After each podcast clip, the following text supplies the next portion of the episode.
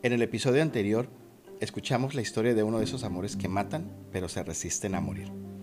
Analizamos las red de una relación destructiva y cómo te hace sentir estar en una de ellas, incluso si no te has dado cuenta de estarlo. Si no lo has escuchado, corre a hacerlo. Aquí te espero con la segunda parte de esta serie. En este episodio veremos por qué caemos en una relación autodestructiva, los tipos que existen, cómo lidiar, escapar y sanar de las relaciones tóxicas. Por supuesto, lo haremos desde el ángulo de mi experiencia y con el estilo que me caracteriza.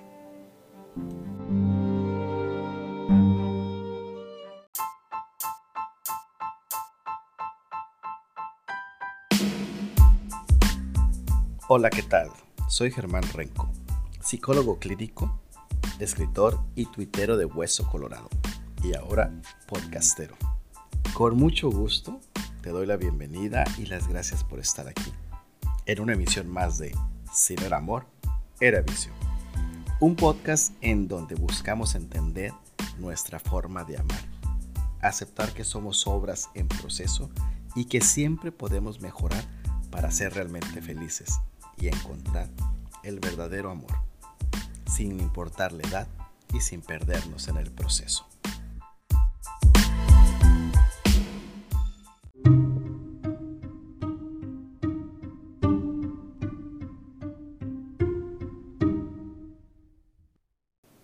Como dice Peter Parker, creo que con un gran poder llega también una gran responsabilidad. Lo que interpreto que si sabes algo que puede ser valioso y de utilidad para otros, tienes la responsabilidad de compartirlo. Hace tiempo abrí un buzón público con la intención de disponer un canal de comunicación con mis cinco lectores, en donde pudieran dejar sus dudas sobre temas relacionados con el amor, las cuales respondería en mis ratos libres. Conforme las preguntas se apilaban en mi bandeja de mensajes, una tras otra, cobraba conciencia que había hecho lo correcto. Sin embargo, Luego de responder las primeras 100 situaciones planteadas, me quedó muy claro que mi nuevo trabajo no sería fácil ni rápido. Hay tanto por hacer en el terreno del amor que muchas veces me impacta la cantidad de personas que recibo en terapia que se sienten atrapadas en una red de emociones y circunstancias de las que no saben cómo soltarse, de las que no se sienten capaces de hacerlo. De ese buzón el día de hoy vamos a extraer tres casos diferentes de relaciones tóxicas. Caso número uno. Hola Germán, llevo un año y tres meses con mi novio. Terminamos y regresamos después del año porque se volvió demasiado celoso sin razón alguna. Nos dejamos dos meses y volvimos porque me prometió un cambio. Me dijo que había visto su error, se disculpó y todo el rollo. Decidí darle una oportunidad más pero en vez de ver un cambio, todo fue en declive. Siguió revisando mi teléfono mientras dormía, queriendo controlar las fotos que subo a mis redes, con quiénes hablo y con quiénes salgo. Llevamos tres semanas consecutivas peleando. Ya hablé con él haciéndole notar todos los errores y actitudes que está teniendo y que son los mismos por los que lo terminé la primera vez. Y dice estar muy arrepentido y que ahora sí me jura y perjura que va a cambiar porque no quiere perderme. Pero sinceramente, yo no creo que cambie. No le creo. Y creo que a pesar de que hay muchas cosas que me gustan de él, me parece que son más las que no me gustan. Pero no sé si soy egoísta esta vez por ver por mi felicidad y ya dejarlo de una vez por todas, o darle otra oportunidad más, comprometiendo así mi felicidad otra vez. Caso número 2. Querido Germán, esta es mi situación. Tengo una novia nos conocimos y a los tres meses de ser novias conseguí un mejor trabajo. Luego de 15 días de estar ahí, ella me propuso irnos a vivir juntas, a lo cual acepté. La verdad es que estaba loca por ella, corriendo incluso el riesgo de que no sabía si iba a durar mi nuevo trabajo. En cuanto a vivir juntas, debíamos pagar dos meses de arriendo y el primer mes de alquiler. Mi sueldo daba justo para todo.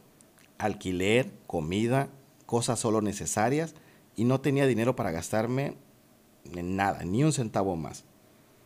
Luego de vivir juntas varios meses, siempre me reclama cosas como que no la valoro o que no le demuestro que la amo, porque no le invito a salir o no le hago regalos caros. Su percepción es esta. Los detalles son importantes en las relaciones. Eso es lo que la llenan. Y quizás tenga razón, pero ella sabe la situación económica que estuvimos al inicio y el por qué no he podido hacerle regalos costosos. Germán, sacrifiqué todo para vivir con ella en un departamento hermoso. Soy la que se encarga de cocinar, la que la consiente cada vez que puedo y estoy siempre a su lado y al pendiente de sus necesidades, de todas. Y hoy por hoy, ella desconfía de mí sin que yo le haya dado ningún motivo. Me manda la mierda porque solo no puedo contestar bien sus llamadas porque estoy en el trabajo. Y así como ese, tengo muchísimos detalles y muchas cosas en las cuales siento que ella tiene la capacidad de hacerme sentir mal, de hacerme sentir una basura en cuestión de segundos con las cosas que me dice. Estoy desesperada y no sé qué hacer. Caso número 3. ¿Qué tal, Germán?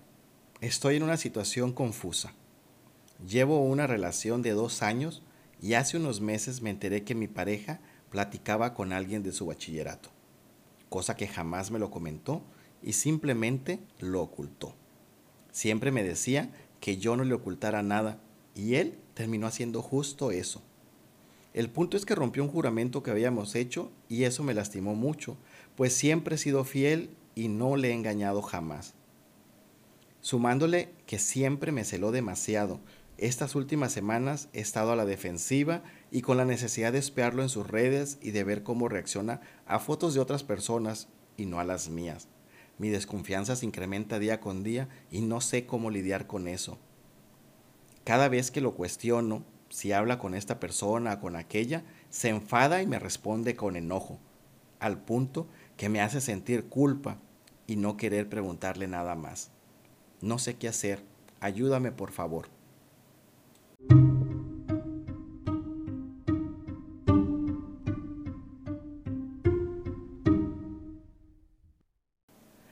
Hasta hace poco tiempo, en nuestra cultura occidental, se creía que el amor era buscar a la pareja ideal, ese complemento perfecto que nos hacía sentir plenos y satisfechos, y que para tener un amor así, de los grandes y verdaderos, un amor de leyenda, había que volverse un solo ser con esa otra persona, y que nadie, más allá de ella, estaba destinada a ser nuestro más grande amor.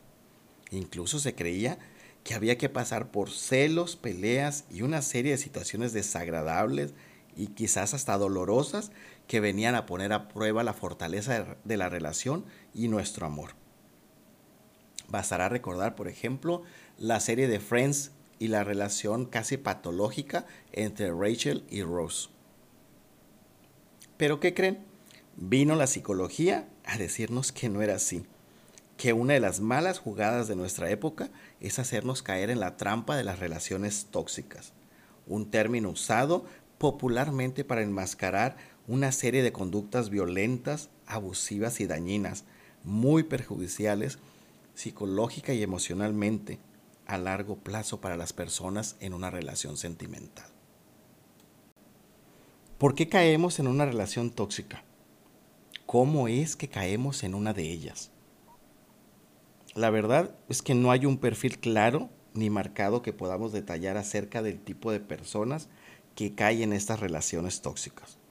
No depende del nivel socioeconómico, académico, ni la perspectiva de género, ni la preferencia sexual o la edad de las personas. Lo que podemos identificar son ciertos tipos de relaciones destructivas que son las más comunes y en las que podemos caer sin darnos cuenta siquiera de la dinámica de pareja que nos está llevando a ese punto casi sin retorno. A continuación vamos a analizar esos tipos de relaciones tóxicas. La primera de ellas es la relación que sientes que te completa. ¿Cuántas veces hemos visto personas que en cuanto están en una relación parece que se vuelven una simbiosis con el otro? que sienten que la otra persona los completa y les aporta aquello que les hace falta y que no poseen de ninguna otra forma. Les ceden poco a poco el control de su tiempo, su espacio y su vida, porque sienten que esa persona es todo lo que necesitan para ser felices. Relacionarse con otra persona a partir de las carencias personales jamás será el mejor camino para vivir el amor en pareja. Nadie tiene la responsabilidad de llenar nuestros vacíos, ni de ser la solución a nuestros conflictos existenciales. En el preciso momento que depositamos en otro la responsabilidad de completarnos, le estamos cediendo el control y el poder para hacernos sentir que si se va, también se lleva esa parte de nosotros que pensamos que solo podemos tener a su lado. No es lo mismo completar que complementar. Somos seres completos por naturaleza y lo que nos haga falta debemos agregárnoslo nosotros mismos. Una pareja viene a complementar nuestra felicidad no a ser nuestra única fuente de felicidad.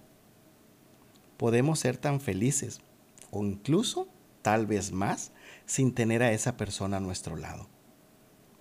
Caer en esta dinámica de relación tóxica lleva a que una parte sea la dominante, la que determina, controla y dirige el rumbo de la relación, y la otra, la otra es la sumisa, que se deja llevar y hacer por completo. Quizás es la relación tóxica más común porque también es la más cómoda. Es cómodo dejar que el otro controle. Es cómodo renunciar a la iniciativa y a la decisión propia.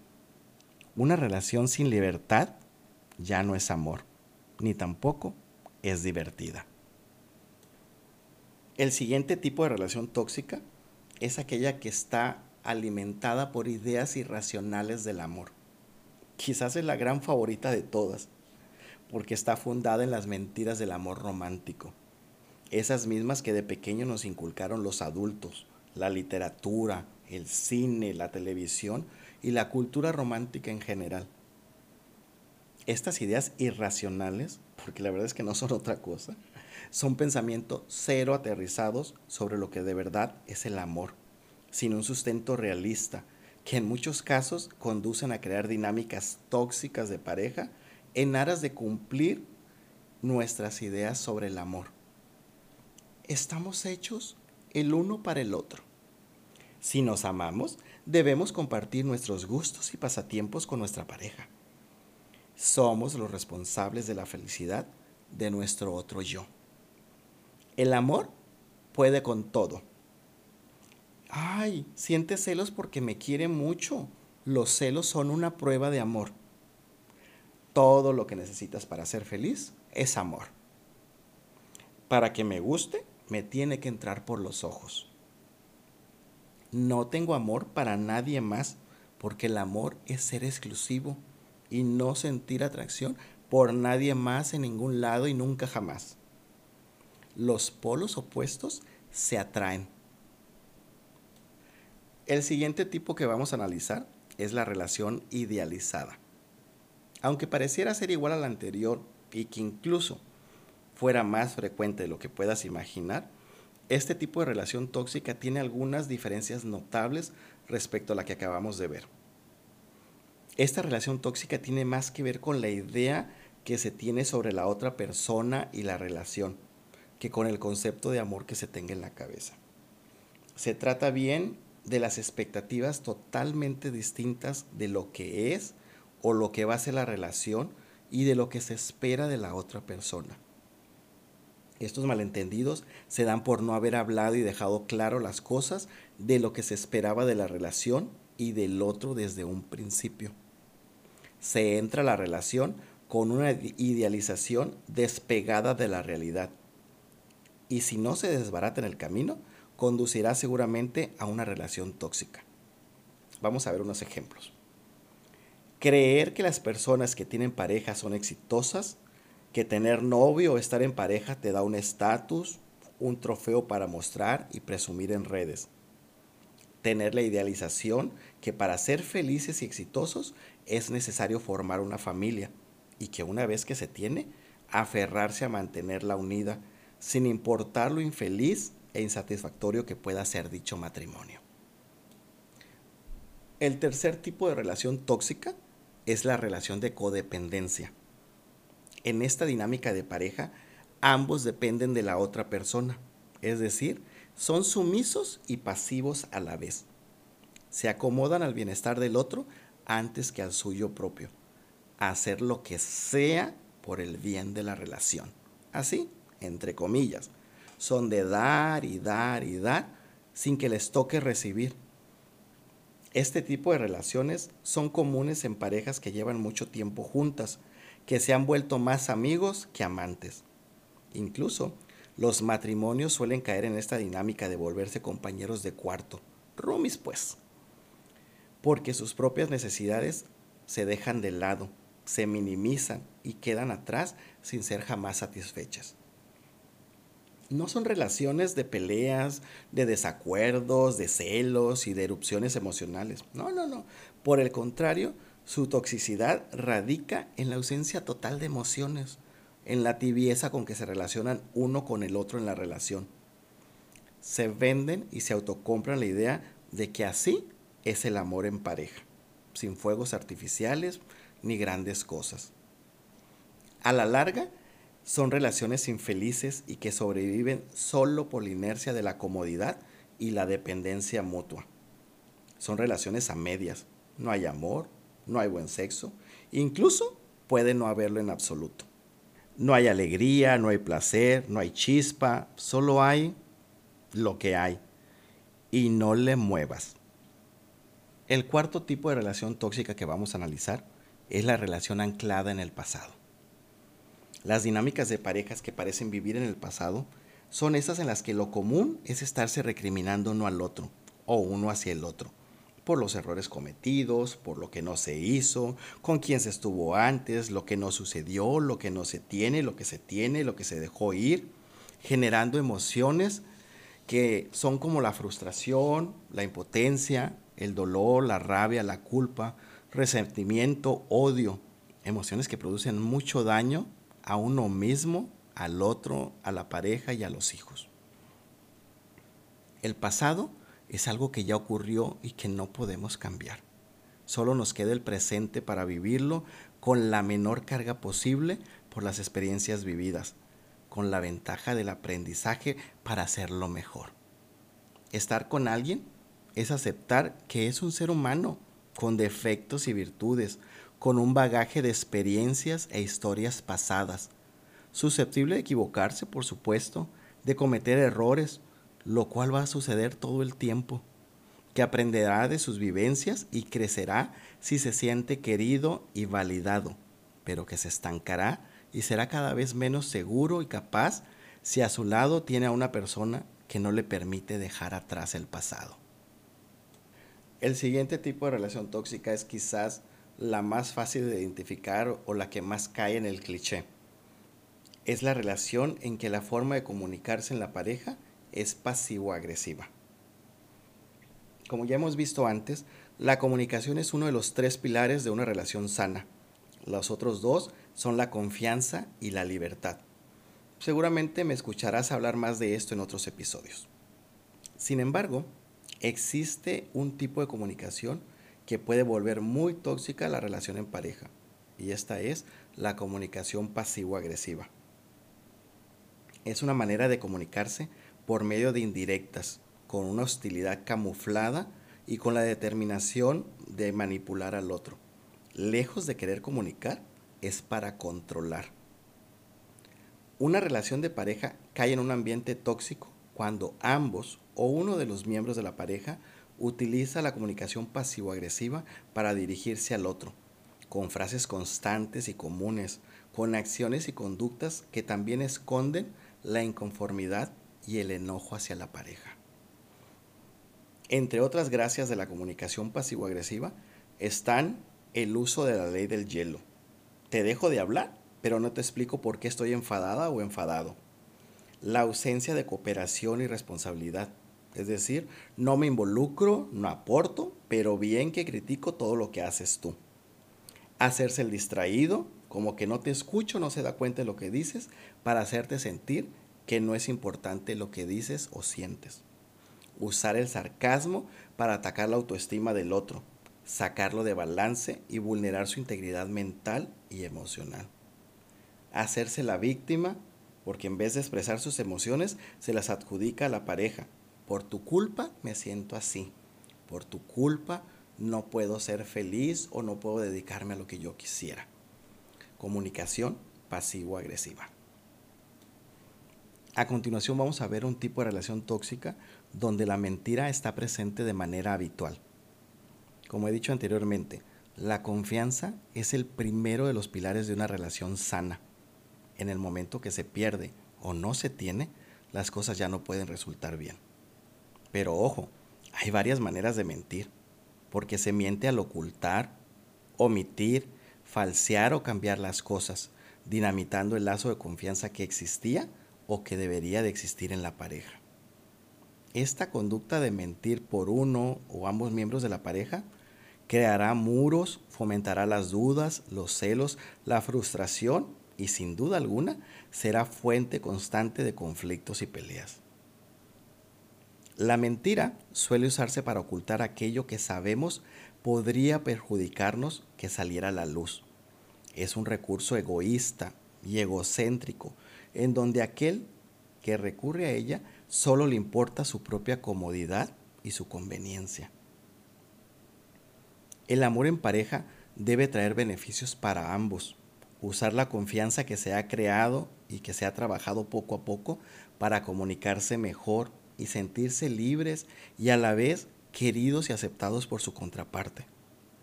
Los narcisistas son maestros de la mentira y el engaño, profesionales además de las relaciones tóxicas, pero ya hablaremos de ellos en otro podcast. Por último, la más tóxica de todas las relaciones, la más peligrosa. Es aquella basada en el miedo. Es obvio que una relación en la que existe y domina el miedo al otro es una relación tóxica de arriba a abajo. El miedo se manifiesta desde temer por la forma que el otro va a reaccionar, lo que va a decir, a su falta de control en sus emociones, a sus arrebatos, a sus reacciones en público y en privado, a la violencia física o emocional que puede ejercer. Todas esas conductas tóxicas se presentan para ejercer el control en la pareja y para manipular la relación. Tener miedo porque el otro se enoje, te deje de hablar, te bloquee de sus redes en la etapa del noviazgo o que tengas miedo de que te quite a los hijos si, si se divorcian son todos señales de que estás en una relación destructiva, tóxica. Si estás en estas circunstancias, busca ayuda. Es muy difícil salir de una relación así por sí mismo.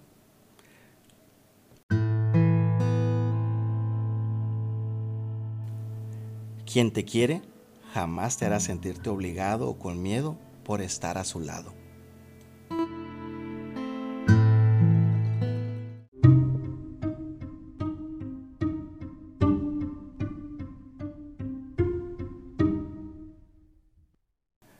Estas alturas de la primera parte y la segunda parte de Amores que Matan, seguramente te estarás preguntando cómo salir de una relación tóxica. ¿Qué tengo que hacer para escapar de este infierno? Salir y alejarse de una relación tóxica para nada es fácil. Principalmente porque uno no se da cuenta que está inmerso en una y porque caer en una relación así de destructiva es un proceso lento y de descomposición en el que se va normalizando poco a poco las circunstancias de la pareja, hasta creerse que se está bien así, que no es para tanto, que es lo que te tocó vivir y que no se puede o puedes hacer nada para cambiarlo, sea por falta de seguridad, normalización o miedo. Para escapar de una relación tóxica, lo primero que debes de hacer es lo siguiente identificar y aceptar que algo está mal, date cuenta y reconoce que la relación en la que estás es dañina, que los perjudica a ambos y les ocasiona grandes dosis de dolor y de sufrimiento, que son más los malos ratos que los buenos y que estos pocos ratos buenos no justifican el soportar los muchos malos ratos.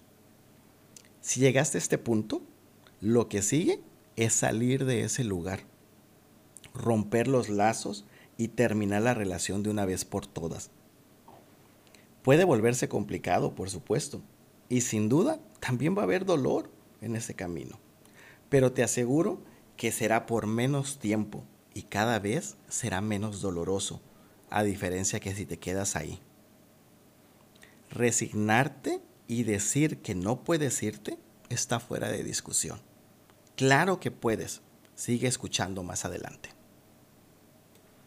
El segundo paso para salir de una relación tóxica es sanar tu autoestima. Caer en una relación tóxica tiene un fuerte impacto en tu autoestima.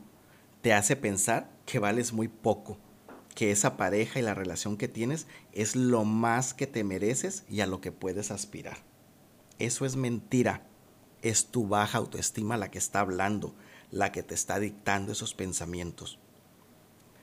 Por lo tanto, para recuperar seguridad en ti mismo o en ti misma, es necesario sanar tu autoestima, trabajar en ella para adquirir la fuerza necesaria para salir de tu relación tóxica y evitar caer de nuevo en una. Para sanar tu autoestima, puedes tratarlo por tu cuenta o bien recurrir a un psicólogo. Recuerda que si has terminado con tu pareja las mismas veces que has regresado, es probable que esta vez necesites un poco más de ayuda para conseguirlo de una vez por todas. El tercer paso para dejar una relación tóxica es entender que esto es un adiós definitivo, no un hasta luego. Esta no es una más de esas ocasiones que terminan y que al cabo de un tiempo van a volver.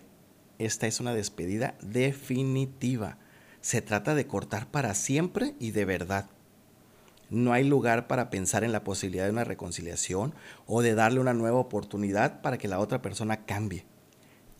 Si llegaste hasta este punto es porque ya agotó todas las oportunidades y estás seguro o segura de lo que quieres en tu vida y no es a esa relación tóxica y a tu ex. La historia de los dos se acabó y solo resta dejar que el tiempo y el aprendizaje sigan su marcha. El siguiente paso para dejar atrás tu relación tóxica es que aprendas a quererte mucho, más y mejor. Si bien sanar tu autoestima fue el primer paso para una relación contigo misma o contigo mismo, los siguientes son conocerte mejor y aprender a quererte. Solo podrás amarte en la medida que te conozcas y aceptes tal como eres. Que pongas en primer lugar tu estado físico, emocional y mental. Por mucho tiempo has permitido que los deseos y necesidades de la otra persona fueran primero. Por miedo a que se enojara o te hiciera daño, dejaste de lado tus propias necesidades y aquello que realmente querías. Pues no más. De hoy en adelante vas a hacer únicamente lo que te haga sentir bien a ti, sin dañar a terceros, por supuesto, pero apapáchate, haz ejercicio, cambia tu entorno, tu figura, tu ropa y hasta tu cabello si te da la gana. Toma clases de cocina, yoga o para aprender a manejar un avión. Esta es tu vida y puedes vivirla en completa libertad. Sigue tus ilusiones, explora tus opciones, atrévete, supera la vergüenza. Has estado mucho tiempo viviendo a medias y sin disfrutar la vida que no te quedes con las ganas de nada. En la medida que aprendas a hacerte feliz, no volverás a creer que la felicidad, tu felicidad, depende de alguien más. El siguiente paso para olvidarte de tu relación tóxica es que es mejor solo o sola que mal acompañado. Aparte de aprender a quererte, es necesario que aprendas a estar solo o sola, que entiendas cómo eres en la soledad y que dejes de tenerle miedo a estar sin una pareja, para que te clere clara esa máxima de que vale más solo que mal acompañado o acompañada. Seguir al lado de alguien que nos daña solo por miedo a estar solos, uff, qué feo. Ahora que estarás sin pareja, podrías aprovechar para hacer todo lo que no podías hacer al lado de tu ex pero también para aprender a superar tus miedos, como ese de estar sola o solo. El siguiente paso es muy pero muy importante. Pide ayuda. Es muy difícil dejar una relación tóxica solo. Afortunadamente, en estos tiempos hay más psicólogos que nunca antes, que están ahí para acompañarte y guiarte en el camino hacia la libertad y la felicidad. Están preparados para hacerlo, saben lo que hay que hacer en cada parte del camino y han pasado por muchas, pero muchas experiencias como la tuya. Un psicólogo te ayudará a adquirir los recursos que te hacen falta para enfrentar la vida y todo tipo de situaciones, para desarrollar tu autoestima, ganar seguridad, enfrentar miedos, conocer mejor, comunicarte correctamente con otros, integrar nuevas creencias sobre el amor y una larga lista de beneficios que te servirán de por vida. También es importante que te hagas de una red de apoyo, la que estará conformada por todos esos familiares y amigos que dejaste durante tu relación tóxica. Gente que te quiere, gente que estará feliz de apoyarte a salir adelante, a echarte la mano en lo que necesites, porque creen en ti y quieren lo mejor para ti. Dales una oportunidad de volver a tu vida. El penúltimo paso es dile al cambio que es bienvenido. Cuando una etapa termina, empieza otra. Muchas veces será mejor y puede ser que hasta más maravillosa. Una nueva época que no habría llegado si no hubieras terminado la anterior. Dale la bienvenida a lo nuevo que llega a tu vida. Cada nuevo día puede ser espectacular, diferente y placentero. ¿Y sabes por qué? Porque traerá nuevas oportunidades para aprender, para crecer, para volverte un mejor ser humano. Acepta lo que llega a ti con la mente y los brazos abiertos. Sin duda, será muchísimo mejor que como estabas antes, cuando habías perdido la esperanza de ser feliz. Y ahora, ahora te esperan muchos años de alegrías y de placeres. El último punto, quizás el más emocionante de todos. Márcate metas y nuevos objetivos. En este punto de cómo salir de una relación tóxica, llegarás a él de manera natural conforme pasen los días, las semanas, los meses.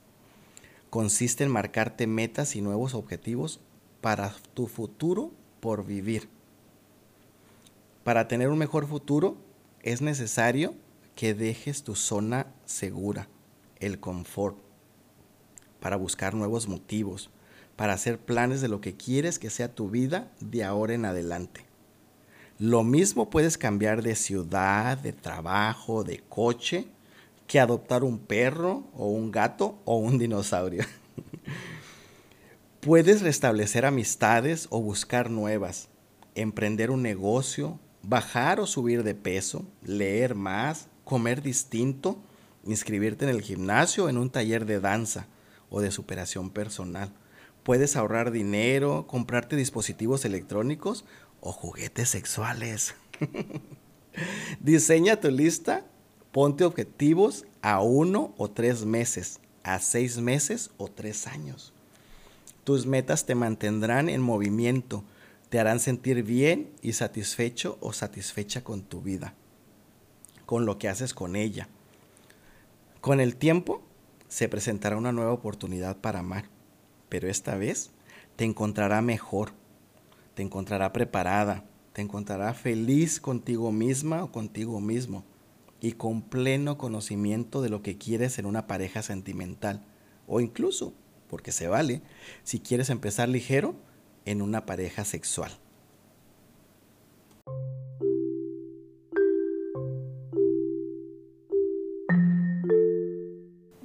Resumiendo, los pasos para dejar una relación tóxica son los siguientes. Identificar y aceptar que algo está mal. Sanar tu autoestima. Saber que es un adiós definitivo y no un hasta luego. Aprende a quererte mucho, más y mejor. Recuerda que vale más solo que mal acompañado. Pide ayuda, porque es muy difícil hacerlo solo. Dile al cambio que es bienvenido. Y por último, Márcate metas y nuevos objetivos para tu futuro por vivir.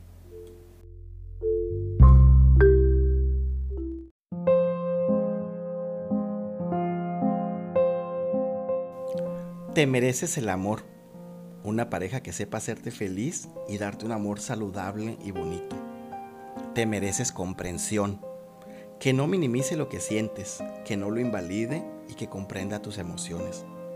Te mereces seguridad, estar con alguien que no te haga sentir que eres más ni menos a su lado, alguien en quien puedas confiar. Te mereces lealtad, alguien que se la juegue contigo ante cualquier situación y que se comprometa con la relación. Te mereces sentirte segura y sin miedo.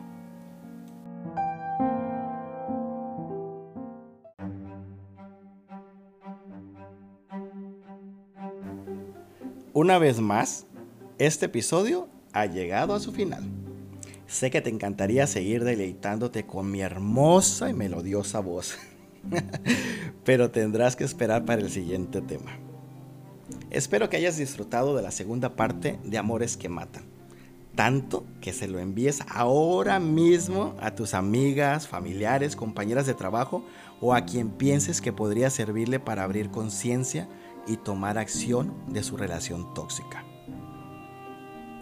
Puedes tener la seguridad que seguiré trabajando para traer contenidos de relevancia e interés para ti, por lo que la recomendación de boca en boca es la mejor manera que tienes de impulsar lo que hago por acá. De antemano te doy las gracias por recomendar, si no era amor, era vicio.